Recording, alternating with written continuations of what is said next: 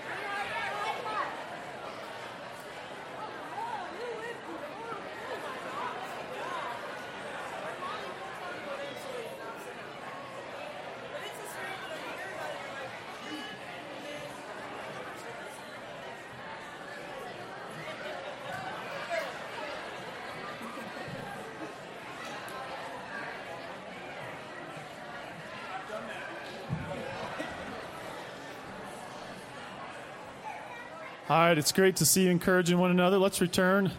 Let's sing about our God who's worthy of it all. Last week, Pastor Mike pointed us to this concept of unabashed worship that we see in Matthew 26. So let's sing this morning together.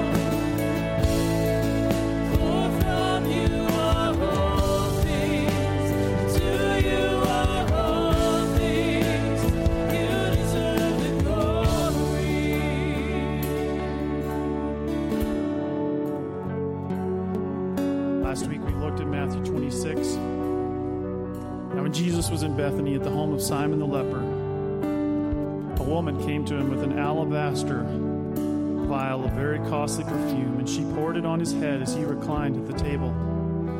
Of course, we know the disciples fussed about it, but Jesus, aware of this, said to them, Why do you bother the woman?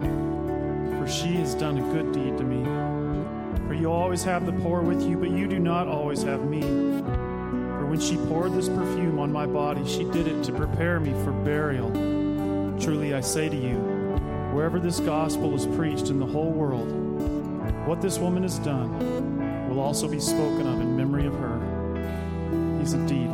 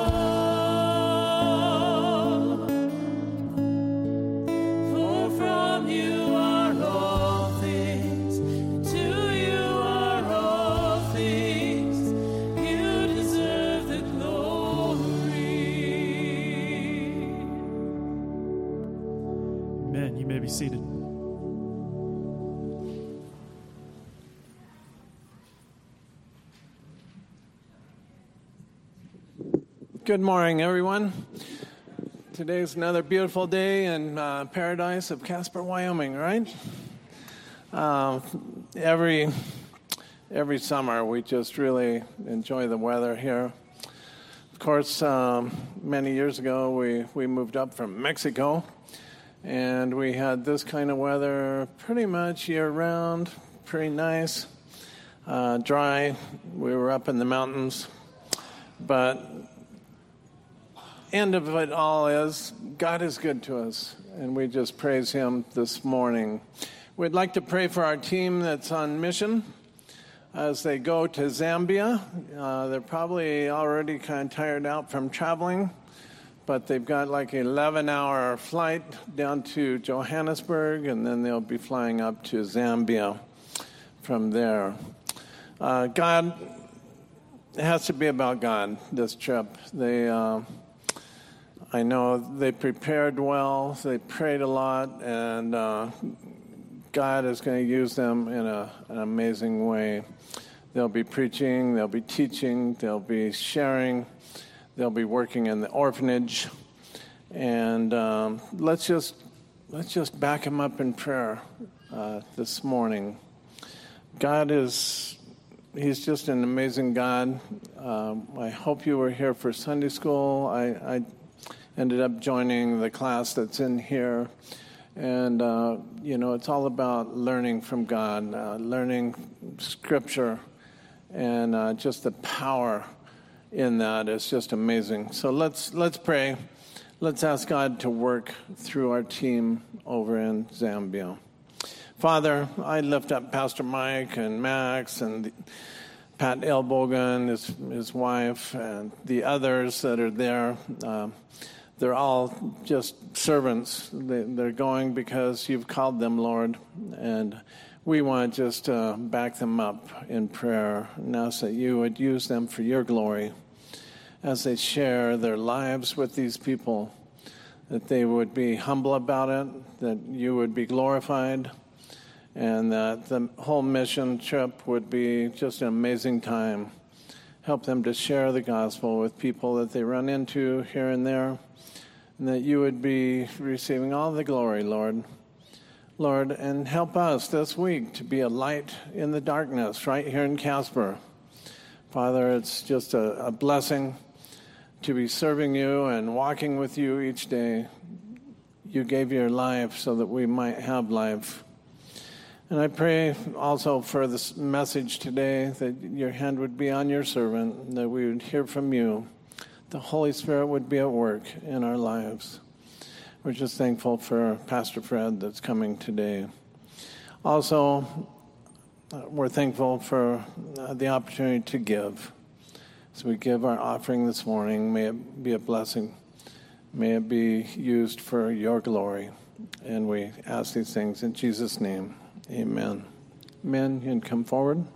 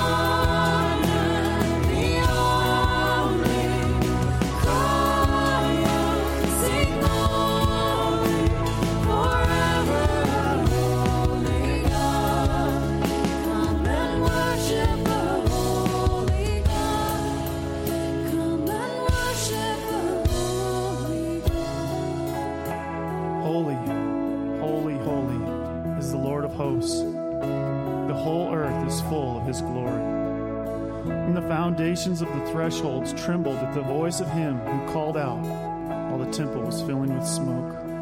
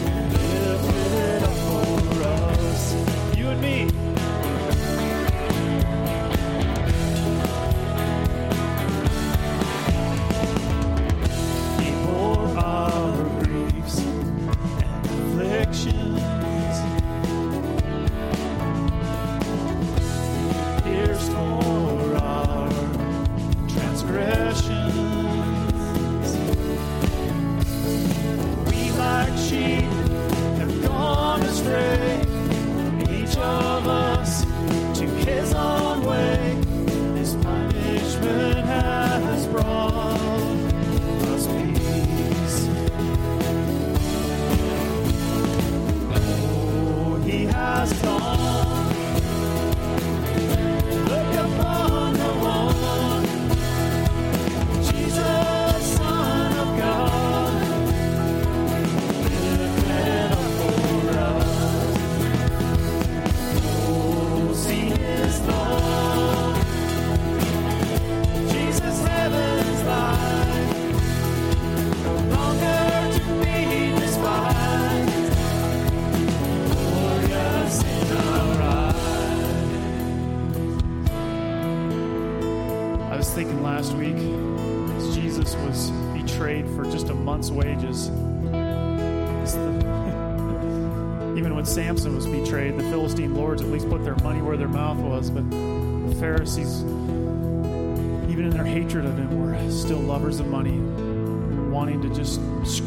just buy for a good deal.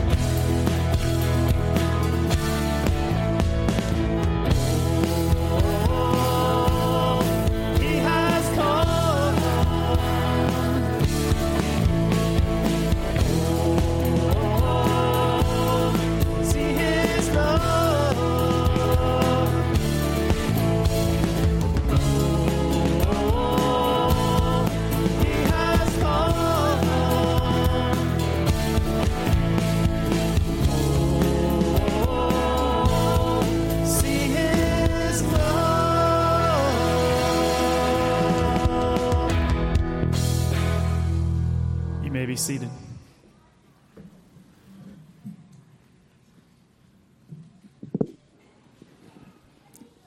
Dr. Fred, come on up. Um, Dr. Fred, who's in charge of uh, our seminary uh, extension here in Wyoming. Um, he also gives a great Bible study every spring over at Hilltop Baptist.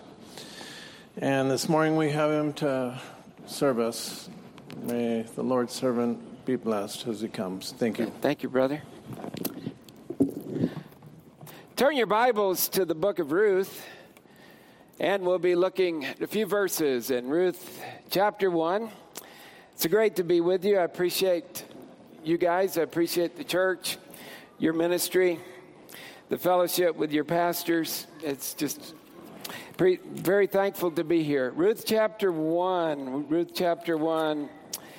And we will look at verse 15. Look at verse 15, and we'll move on from there. And she said, See, your sister in law has gone back to her people and to her gods. Return after your sister in law. But Ruth said, Do not urge me to leave you or return from following you. For where you go, I will go, and where you lodge, I will lodge. Your people shall be my people, and your God, my God. Where you die, I will die, and there will I be buried. May the Lord do so to me, and more also, if anything but death depart, parts me from you. And when Naomi saw that she was determined to go with her, she said no more. So the two of them went on until they came to Bethlehem. And when they came to Bethlehem, the whole town was stirred because of them. And the women said, Is this Naomi? She said to them, Do not call me Naomi, call me Marah, for the Almighty hath dealt very bitterly with me. I went away full, and the Lord has brought me back empty. Why call me Naomi when the Lord has testified against me, and the Almighty has brought calamity upon me? So Naomi returned, and Ruth the Moabite, her daughter in law, with her, who returned from the country of Moab. And they came to Bethlehem at the beginning of barley harvest. Naomi was living the good life, the dream of every Jewish girl. She had a home, she had a husband, and she had two healthy sons.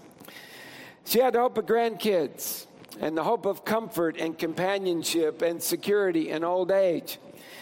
Naomi could see herself aging gracefully, sitting on the roof with, with her husband, shelling peas with her daughters in law, and watching her strong and healthy boys frolic with her grandchildren. She would grow old one day, she would die one day, but she would grow old and die in the comfort of her home with all her family gathered around her. Until then, she would enjoy what life had to offer. We all have expectations of what our lives will be like. We'll grow up healthy and strong. We'll get the job that we always wanted. We'll find somebody wonderful to marry. Our lives will be filled with children and houses and cars and pay raises and hunting trips and golf games and a healthy nest egg for retirement, the good health to do what we want to do. Until someday, when we're really, really old, we'll die peacefully, surrounded by lots of family members and friends. Other people may never get married, but we will. And other people may never have children, but we will. And other people may never get the job that they wanted, but we will. And other people may never have their dreams fulfilled, but, but we will. We'll enjoy the good life until when we're really, really old, God takes us home. And we sometimes look at Bible characters as if they are special. We know the beginning of their lives, and we know the ending of their lives, and we know the steps along the way. We're not shocked when the crises come. We know that Noah will survive the flood. We know that Sarah will have a son. We know that Joseph will become ruler in Egypt. We know that Moses will cross the Red Sea. We know that Joshua will conquer Jericho. We know that Ruth will marry Boaz. We know that Naomi will have a grandson. We know that Hannah will have a child. And we know that David will survive the attacks from King Saul and become king. We know what will happen. And we sometimes assume that the Bible characters knew what would happen.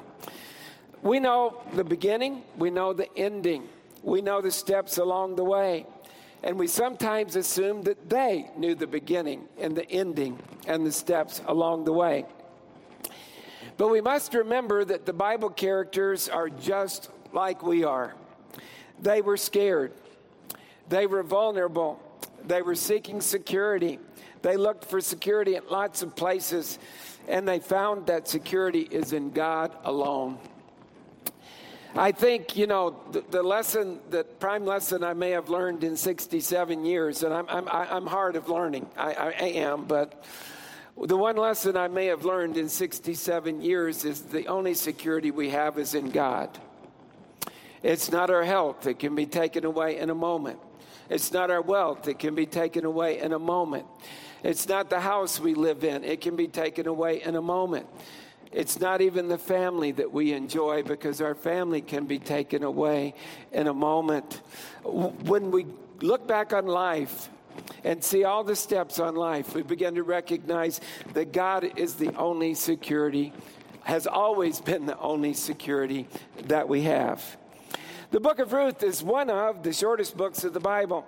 And if you're not careful, you might even pass over it without even seeing it. But it's a wonderful book about a time when the judges ruled, the dark ages of Israel's history, the days of chaos and lawlessness and anarchy and apostasy, the days when men and women gave themselves over to sin, the days when God brought judgment again and again, the days of evil and spiritual darkness, days when everyone did what was right in his own eyes.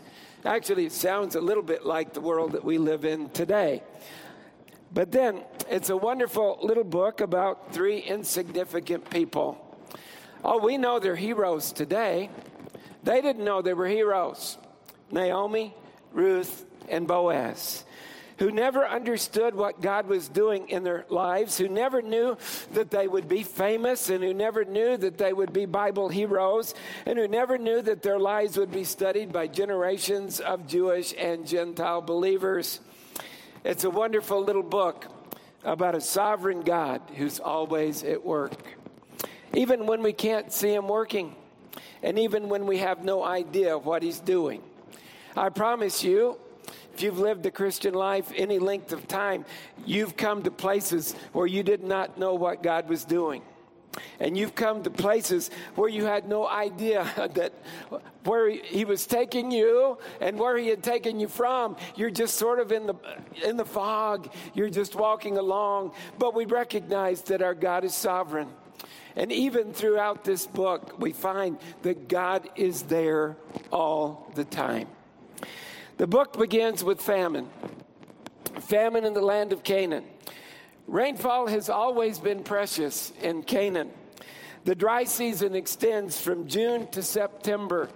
No rain falls. The creeks dry up. The grass turns brown and the ground becomes hard and cracked, sort of like Wyoming. And then the early rains, they begin in late October and they extend into the winter. And then the late rains come in March and April. And if the early rains don't come and if the late rains don't come, the grazing ground dries up and the crops don't grow. The people were dependent on God for rain. Why did God place them in the land of Canaan? Because there was little natural irrigation. Why did God place them in the land of Canaan? Because they had to depend on Him for water. And they didn't want to depend on Him for water, but they had to depend on Him for water because there was no other source. They, you know, the people were dependent on God for rain, but sometimes God would not bring the rain. God's judgment would come upon the people.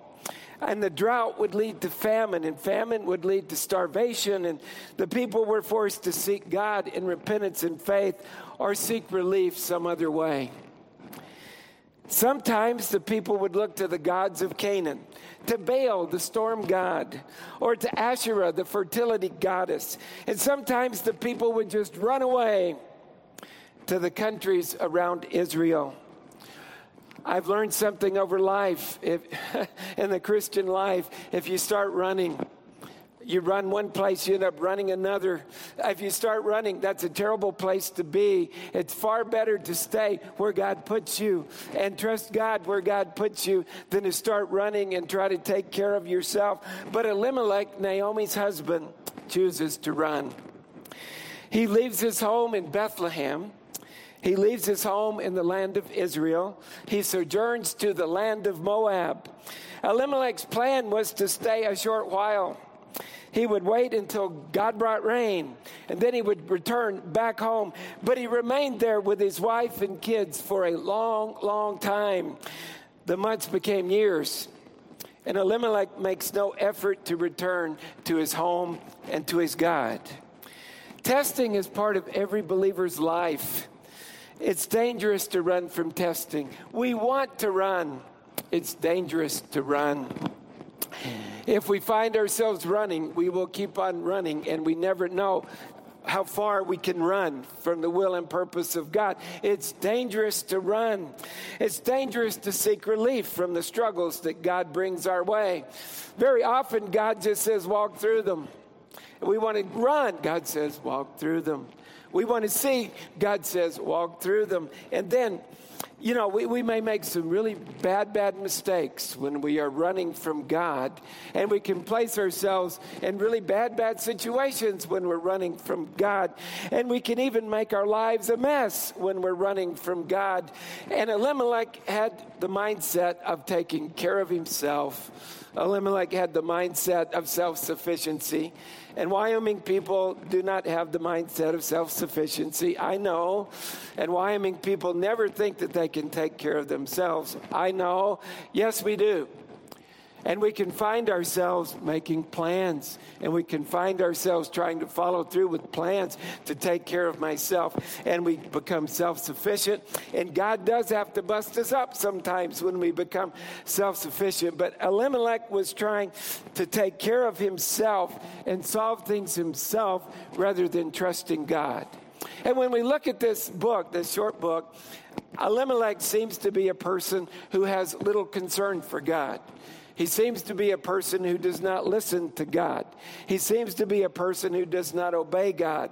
And he seems to be a person who tries to take care of himself. And so he finds himself in Moab.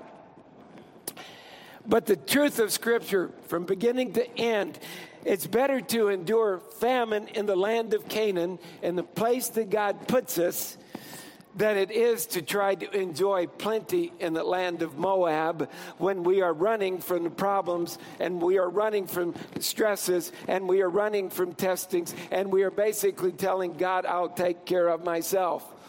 You guys have never thought that. I have. You guys have never taken some actions that way. I have. I've been at a few times in my life to where, God, you can't take care of me. I got to take care of myself. And uh, that's not a good place to be because we find ourselves running from the will and the purpose of God.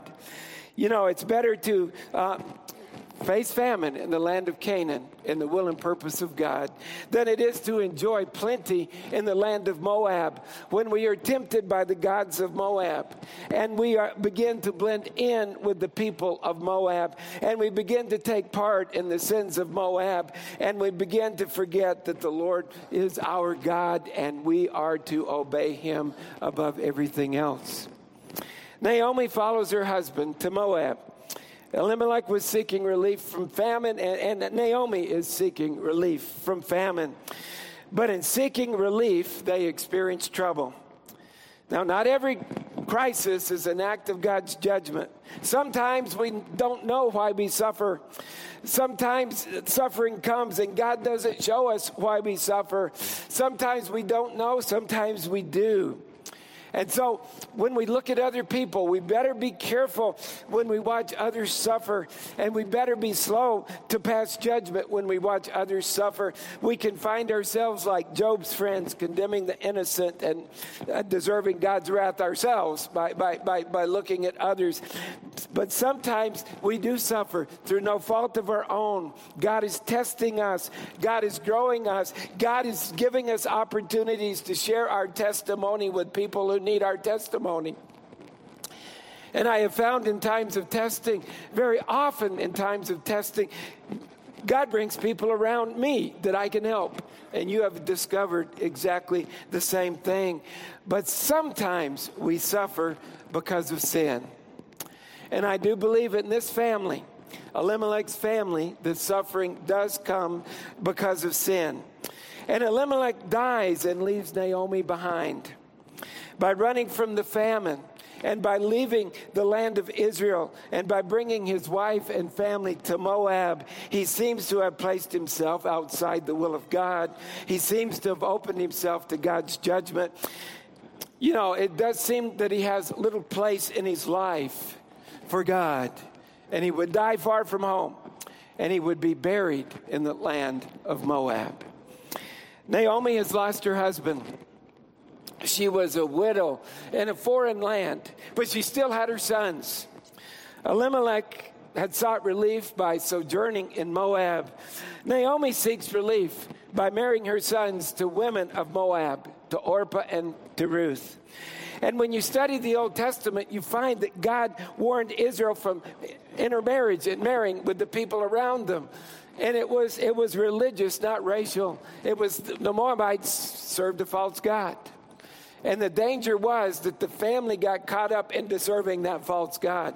And the danger was that the, the memory of, of their true God, Yahweh, that would be lost on the children and on the grandchildren. And then the people would just no longer fellowship with the people of God and the people would no longer remember uh, the, the, truth about the people of God. And they would go their own way, serving other gods. That's why God told them not to intermarry. You know, the pagan wives and husbands worshiped other gods, and the pagan wives and husbands would turn Israel away from God. I've learned something about golf, and I used to call myself a golfer. I don't anymore. Every now and again, I'll hold the club and look like I'm leaning on it like a golfer, but that's about all I can do. But I, I learned when I played golf, when I make a bad shot, I sometimes make another bad shot trying to straighten out the first bad shot. And if you guys have golfed, you know that happens over and over again. Blessed is the golfer who knows to just hit it back into the fairway instead of trying to make the miraculous shot. But what we find is the same thing is true with life.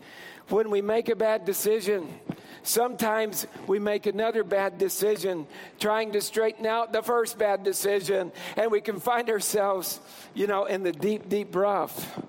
We can even find ourselves in the hazard if we have that mindset uh, in life. But, you know, I've learned about life that bad choices lead to other bad choices, and we never know how far we can fall.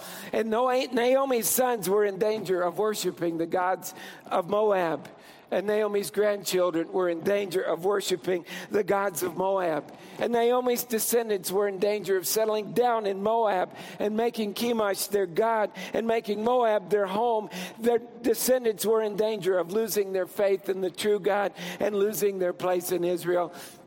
Elimelech had put them in a very bad place. And now Naomi was putting her sons in a very bad place. So Naomi experiences trouble once again. She had lost her husband, now she loses her sons. Mahlon and Chilion die in Moab. We have some safety nets in our culture, but there was nothing worse than being a widow without sons in the ancient world. No money, no family, no standing, no hope, living where nobody else wanted to live and eating what nobody else wanted to eat, and all alone in a, in a man's world. And young women of that day could dream of another husband. For older women in that day, the dream was gone. For Naomi, the dream seemed gone for good. Her husband was gone. Her children were gone. Her hope for grandchildren seemed gone. And her hope to retain her inheritance in Israel seemed gone. Every one of her dreams is crashed. She is at the place where she feels she has nothing to live for. She is at the place where she feels that she has absolutely no hope. She had lost everything except her God. And a young Moabite woman who was beginning to trust in her God. When I was a little boy, we used to sing a hymn. And some of you know this hymn, and I'm not going to try to sing it. I won't do that to you, but uh, the hymn was I've wandered far away from God, now I'm coming home. The paths of sin, too long I've trod, Lord, I'm coming home. I've wasted many precious years, now I'm coming home. I now repent with bitter tears, Lord, I'm coming home, coming home, coming home. Never more to roam. Open wide thine arms of love, Lord, I'm coming home. I grew up in a pastor's home. I, I went to church all the time. And I can remember as a little kid looking around at people when they were singing songs. And I can remember thinking, I've wasted many precious years. I mean, as a five year old, that doesn't compute. Um, I, but I saw people crying. I saw people that were just decimated, in, in a sense, by the song. And when you study their life, you rec- recognize they had wasted a lot of years. And they had let sin dominate their lives. And they were coming to a point in life where this song struck a chord. I didn't understand it when I was five, six, seven, or ten. But now I, I, I, think I do understand it as I look out on the people of our community and the people of our country and the people around the world. Bodies destroyed because of sin, careers destroyed because of sin, families destroyed because of sin, ministries destroyed because of sin. If you keep up with the Christian world, you find that minister after minister destroying themselves with sin, communities destroyed because of sin and countries destroyed because of sin, people who've made a mess of things, and people who feel there's no hope. Now, maybe you've been there. You've made a mess of things. Maybe you are there. You feel like you've made a mess of things. And sometimes you feel that you have no hope, that you've gone too far, that there's no hope for returning to God, and there's no hope for the future, and we're just at the end of it. It's going to get worse and worse and worse. And sometimes we try. We, we, we sometimes we try to convince ourselves that God can't love us. And sometimes we try to convince ourselves that God can't take the bad and start making some good out of it. That's where Naomi was. She was just flat out worn out and destroyed because of sin. Once again, she seeks relief in verses 6 and 7. Moab had once seemed to offer a great deal. Moab, Moab had nothing to offer now. So Naomi makes her plans to go back home. We read verse 6. She arose with her daughters in law that she might return from the land of Moab, for she had heard in the land of Moab that the Lord had visited his people and giving them food. And verse 7 So she departed from the place where she was, and her two daughters in law with her, and they went on the way to return to the land of Judah.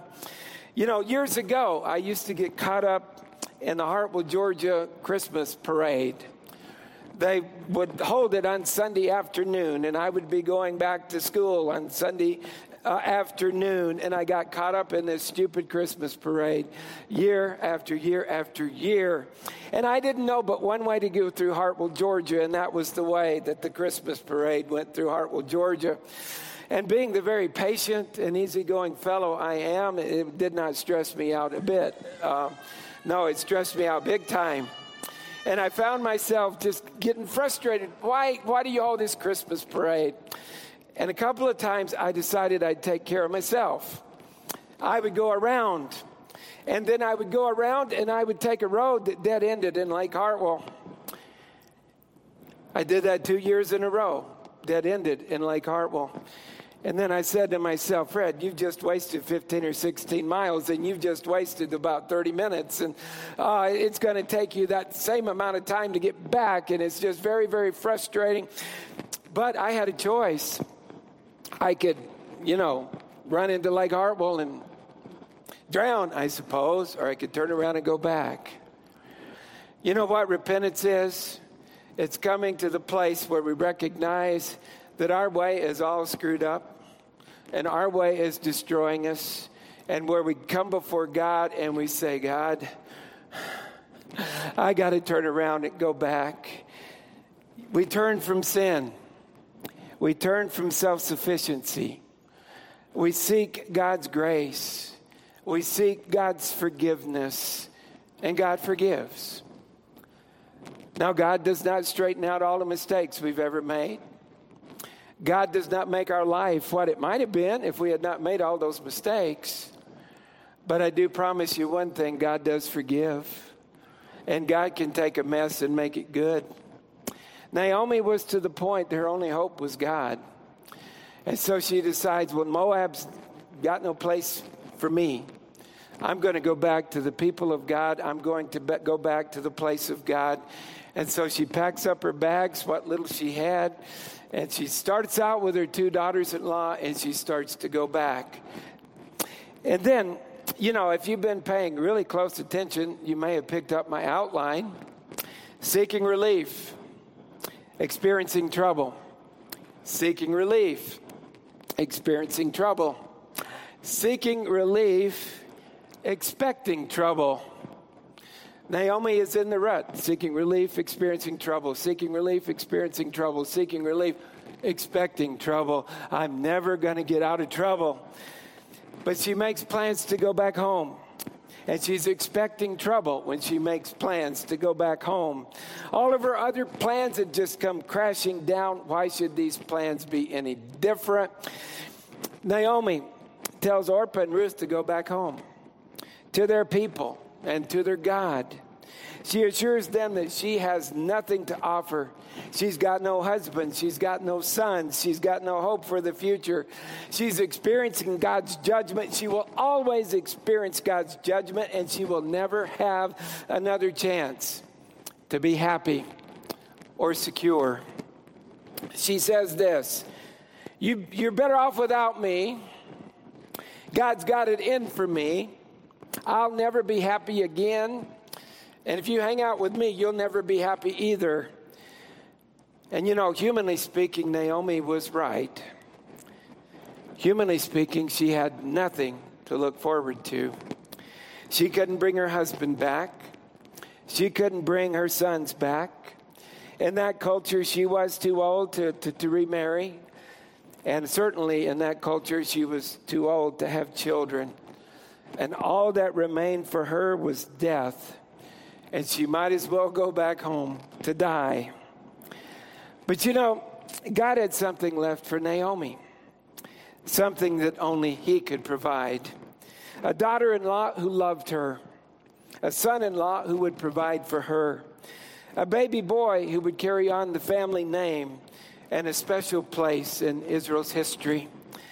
Our story concludes with finding relief. Remember, it started out with seeking relief. It's going to conclude with finding relief. Naomi had sought relief in so many places, and now she found relief in the will and the purpose of God. And the daughters in law make their choices. We, we sometimes, you know, we, we gloss over this. Both of them made choices. Orpah made a choice, and Ruth made a choice. Orpah's choice took her away from God, the true God. Ruth's choice took, took her toward the true God. Orpah goes back to her family, to her people, to her gods, to the hope of remarriage, to a Moabite woman, a Moabite man, to the hope of children in a Moabite home. Orpah goes back. She chooses the familiar above the unfamiliar, the earthly above the heavenly, and the immediate above the eternal. No- There's nobody in our culture that do that. I know. The familiar above the unfamiliar, the earthly above the heavenly, the, the, the immediate above the eternal. She makes the logical choice to go back home. In reality, she probably fulfilled her dreams. She got what she really wanted, but she lost out on what is truly important a place in God's earthly kingdom and a place in God's heavenly kingdom. And I'm sure today, I believe with all my heart, that, that Orpah is still looking back at that choice and saying, Why did I take the immediate above the eternal? Why did I take what was familiar about above what was truly important in life? But Ruth refuses to leave. And she utters some of the most courageous words in all of Scripture. Oh, we tend to look at military guys for courage, and they are courageous.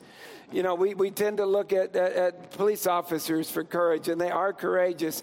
We, we tend to look, uh, overlook the courage of, of, of Ruth's words. Where you go, I will go, and where you lodge, I will lodge. Your people shall be my people, your God, my God. Where you die, I will die, and there I will be buried. She was looking to a life of poverty, but she would rather be in poverty with the people of God than go back and have plenty in the people of the world. And so, how many of us would trust Yahweh, the God of Israel, with our closest family member trying to stop us? And how many of us would trust Yahweh, the God of Israel, when it seemed that Yahweh was against us? And how many of us would trust Yahweh, the God of Israel, when it seemed that we had nothing to gain and everything to lose? But Ruth believed. She turned from the God of Moab and she turned to the God of Israel. And the rest is history. We read about it. A wonderful husband, Boaz, a wonderful son, Obed, a wonderful grandson, Jesse, a wonderful great grandson, David, and a wonderful place in Messiah's family tree. She made the choice. God rewarded the choice. You know, the story, the story of Ruth is one of the most wonderful in all the Bible, and the message of Ruth is one of the most wonderful in all the Bible. God's grace brings forgiveness, and God's grace brings blessing. And Ruth's faith put her in God's Hall of Fame as one of the truly great people in Scripture. Ruth never knew that she would find a place in Scripture. Ruth never knew that a book of the Bible would bear her name. And Ruth never knew that generations of little girls would be proud to have her name. She just knew that Yahweh, the God of Israel, was the true God. And that she wanted to serve that God more than anything else in life or death. Years ago, I ran across the Narnia Tales by C.S. Lewis. And um, I wish I had seen those when I was a child. But I discovered him as an old man, and I, I have read them and reread them and read them. Um, and I love the, the picture of Jesus Christ in, in, in those books. Aslan, the lion, is the picture of Jesus Christ in those books. And C.S. Lewis pictures Jesus all through that series in some wonderful ways. And, um, you know, Mr. Beaver is trying to describe to Susan who Aslan is. Mr. Beaver says, Aslan is a lion, the lion, the great lion. Oh, said Susan, I thought he was a man. Is he quite safe? I still feel rather nervous about meeting a lion. Safe, said Mr. Beaver. Who said anything about safe? Of course, he isn't safe, but he's good. He's the king. Our God is good. Our God is not safe. I've learned that through, you know, I started, I guess, vocational ministry back in 1979. You guys can figure out the years, but that was a long, long time ago. And God has always taken wonderful care of me. He's never left me. But there were times it wasn't safe. There were times that I just wanted to run. And we find here that Ruth was a person who did not change uh, choose the safe. If she had chosen the safe, she would have gone back to her mom and dad. If she had chosen the safe, she would have gone back to Chemosh, the god of Moab. If she had chosen the safe, she would have never experienced the blessings of the true God. And remember, as we started, our security is found where? where? In God, not in anything else. And the older we get, we begin to recognize that all the plans we make, well, that didn't make us secure. All of the ways we tried to figure everything out, that, that didn't make us secure. All of the independent streaks and self sufficiencies that we have, that doesn't make anything secure. When we look back, we find that we're in charge of very little or nothing in this world, that we're totally dependent on God, and He is the only security that we have. Sometimes it takes a while to figure that out. But every now and again, you'll be reading a passage of Scripture, and the Holy Spirit will say, I was there. I was there. I was there. I was there. I made it work. I made it work. I made it work. I made it work. It wasn't your great plans, and it wasn't your great ability. It was me all along the way. And so we start out with seeking security in the wrong way. And we move on to finding security in the right way. And Naomi discovers a lesson that God was there all the time. And Naomi discovers a lesson that Ruth was far better to her than, than 10 sons. Naomi discovers that being in the will and purpose of God is actually a wonderful place to be. God is not safe. And when He calls, He doesn't call you to safety. When He calls, He calls you to a life that's a wonderful life. But at times, you wonder, God, how could you have done that to me? And then God says, I'm with you. You know, He takes us to places we never dreamed that we would go. And He takes us to places that sometimes we never wanted to go. And He takes us to places that sometimes we would get away from if we could. But we can be certain that wherever our God takes us, He is good. And we can be certain that wherever our God takes us, He is King. And we can be certain that wherever our God takes us, we do not go alone. He is with us every step of the way. Lord, we do thank you for this wonderful passage of Scripture. We do thank you that we can learn your message as we discover and study these lives. And Lord, there's somebody here today making choices, and they're at the point they're going to depend on themselves and do what they think is best and minimize your influence in their lives. Lord, I do pray that you would show them to trust you and obey you. And Lord, there's probably somebody here who who's making a choice about who Jesus is and what salvation is all about. Lord, help them to be like Ruth and not like Orpah and make the choice, the eternal choice.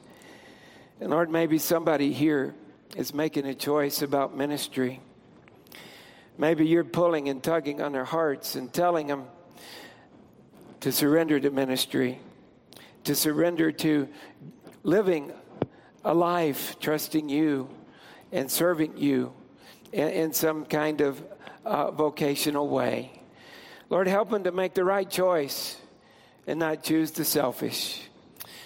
And we thank you that you love us, and we thank you that you're with us. In Jesus' name we do pray. Amen. Thank you, brother.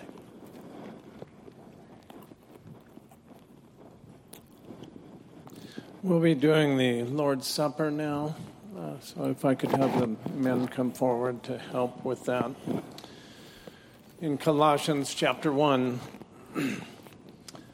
Paul mentions that it was the Father's good pleasure for all the fullness to dwell in him that is in Christ, and through him to reconcile all things to himself, having made peace through the blood of his cross.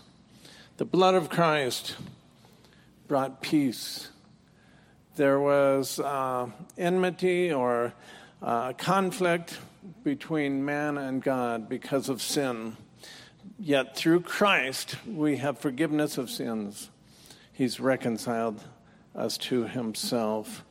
Let's spend some time just contemplating what God has done for you and me. Let's contemplate the cross this morning.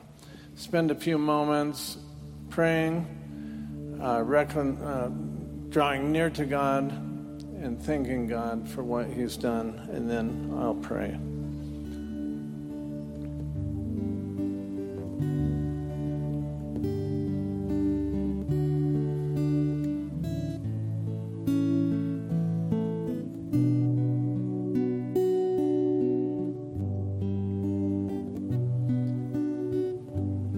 You, Father, for bringing peace through Jesus Christ.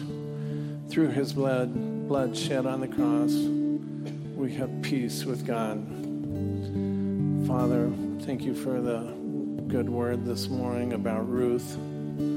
She made the right choice. She came to Christ. She found faith in God. Father, this morning, we just draw near to you. Confess that we're not all that we should be. We confess that um, sometimes sin is there. Yet in Christ we have salvation. Father, cleanse us. Cleanse us through the blood of Christ. Lord, you're so good to us. I just thank you for your body that was broken for us. Pray that we would recognize how great you are and that salvation is only found through Jesus Christ. Bless our time of the Lord's Supper now, I pray in Jesus' name. Amen.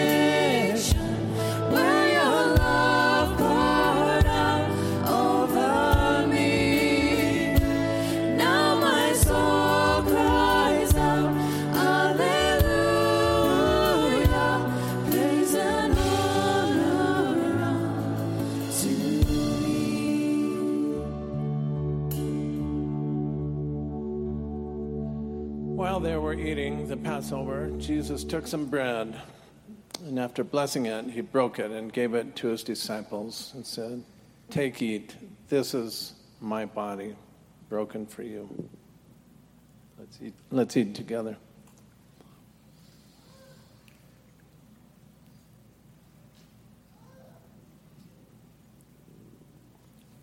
Jerry, would you give thanks for the blood of Christ now? Father, we do thank you for this great gift, so undeserved and yet so graciously given. Lord Jesus, you, you gave your life for us.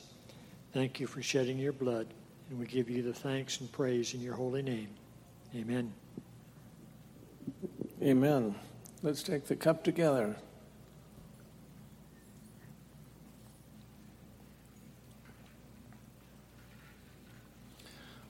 Jesus said, For this is my blood of the covenant, which is poured out for many for forgiveness of sins. Praise be to God. In Revelation 5, verses 8 and following, it says, Worthy are you to take the book and to break its seals, for you were slain and purchased for God with your blood men from every tribe and tongue and people and nation. May God get all the glory. Thank you for Jesus. Let's pray and close our time together. Father, we're just so privileged to be saved, to have be under the blood of Christ that washes every sin away. You've made us clean in Jesus. Our only hope, our only peace is in Him. Father, go with your church. May we just be excited to serve you throughout the week because we're saved. We've been, we've been transformed by the blood of Christ. May you get all the glory. We're just so grateful. In Jesus' name I pray. Amen. Go in peace.